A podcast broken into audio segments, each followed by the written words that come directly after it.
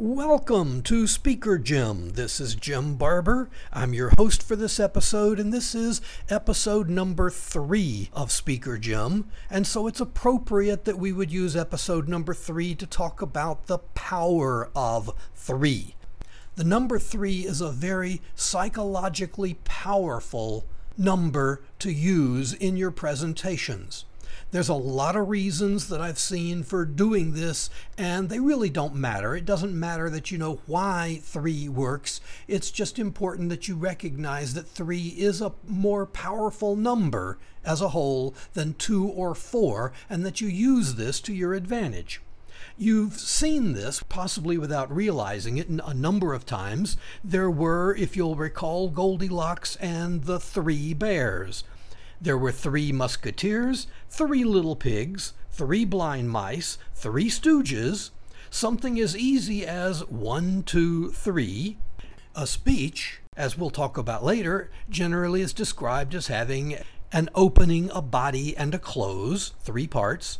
And in an Olympics event, we'll have three finishers first place, second place, third place, but they generally don't have a fourth place. The number three is powerful. But don't shoehorn this into situations where it isn't appropriate. If you've got four reasons for doing something, don't shorten the list to three just because the number three is a powerful number. If you've got four reasons, stick with the four. But if you've got the opportunity, go with the number three on something.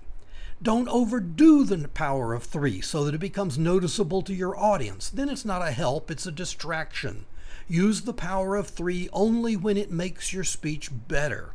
But you can do this by listing three reasons for doing something, or maybe three steps in a process. You can give people three examples. Your audience is more likely to remember what you're talking about if you tell them something in groups of three.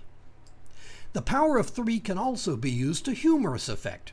When you list two items, followed by a third that is not what the audience expects, it's sort of at a 90 degree turn, then it's unexpected and it can be quite funny. An example of this would be the three greatest works of American fiction are The Catcher in the Rye, Adventures of Huckleberry Finn, and A Politician's Campaign Promises. Or you could make the observation there are three kinds of people those who make things happen, those who watch things happen, and those who wonder what happened. Or there's Benjamin Disraeli's quote There are three kinds of lies lies, damned lies, and statistics. Again, power of three. Don't overuse this technique. Using it occasionally, whether for emphasis, dramatic effect, humor, whatever, is probably sufficient. You don't want to do it often, but carefully and appropriately used, there are few speaking techniques that are more effective than the power of three. Give it a try. This is Jim Barber from the Speaker Jim, looking forward to seeing you again here at Speaker Jim.